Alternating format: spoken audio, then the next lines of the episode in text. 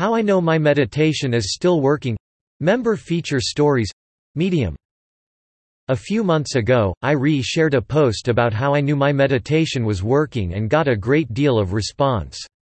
I actually wrote it in January 2016, fresh off a four-month stint in India. I had built up a meditation practice over months of soul-searching.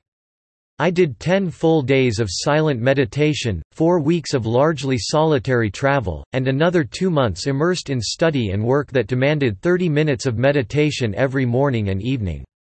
During my first few months back from India, the relative quiet of Teaneck, New Jersey, facilitated the continuation of my practice. It was easy to do seated meditation for 30 minutes every day. I had no job, no coworkers, no commute. I lived in my parents' basement. I was collecting unemployment checks after a company shutdown. The biggest challenge to my sense of personal calm was my dad's tendency to nag. Three years later, life is different. I live in New York City. I have a job, roommates, and a commute. On good days, I'll sit down for 7 or 13 minutes, which is a compromise between 5 and 10 or 10 and 15. On other days, I don't sit at all. Instead, I make coffee, journal, or head straight for the door. Contending with the general blare and movement of the city can make me feel like it's too much to ask myself to sit in stillness. As I reflected on the changes in my meditation practice, I wondered whether the gauge I used in 2016 still applied. As you practice meditation, do you find yourself getting angry less frequently? By most measures, I should have regressed. I'm spending less time attempting to focus my mind with intention in a seated position. I'm spending more time engaged in practices that hinder my spiritual progress, like watching mindless TV, cavorting in lowly dive bars, and eating pizza. Peripherally I've watched my practice unravel into something very different from what it was, and I've avoided looking at the impact. Three years ago I needed to learn how to set myself apart from the frustrations of the world. But I asked myself the question, and I concluded to my surprise that the answer is still yes. Even with the L train commute. Even with the riffraff of dating life. I wondered how I could still be trending toward less angry. If my regular 30 minutes of seated meditation led to decreased anger and negative emotion, how could decreasing meditation lead to stable or even increasing tendencies away from these states of mind? Why and how is my meditation practice still effective?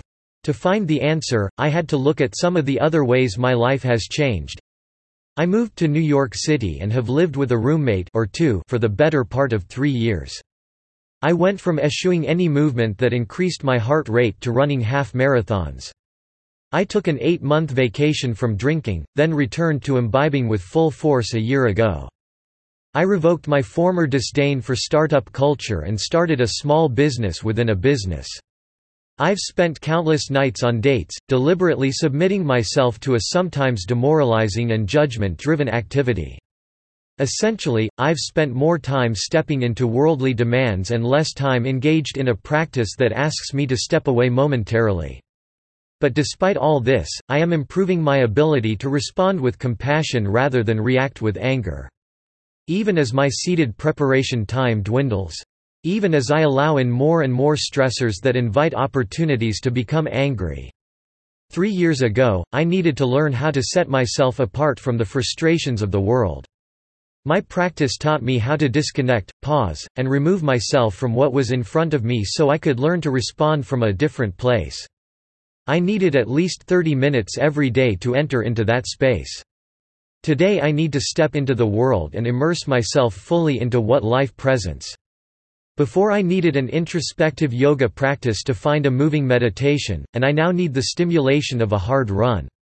I used to need the space of solo travel to allow me to consider who I am, and today I need the confrontation of other humans sharing a very tight space.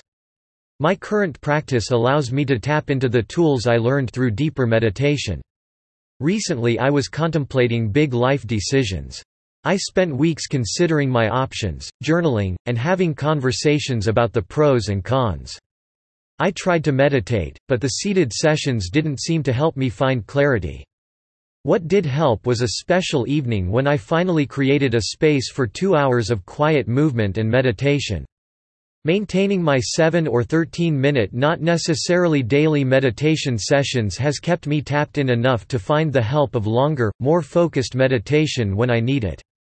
It has kept me connected enough to access a still place inside from which I was able to make a decision that feels right, almost on demand. I've modified my gauge just a bit. I have refined the question I ask myself, how fully am I willing to engage with the often frustrating world? And, as I practice meditation, am I responding to it with increasing kindness? This is how I know my meditation is working.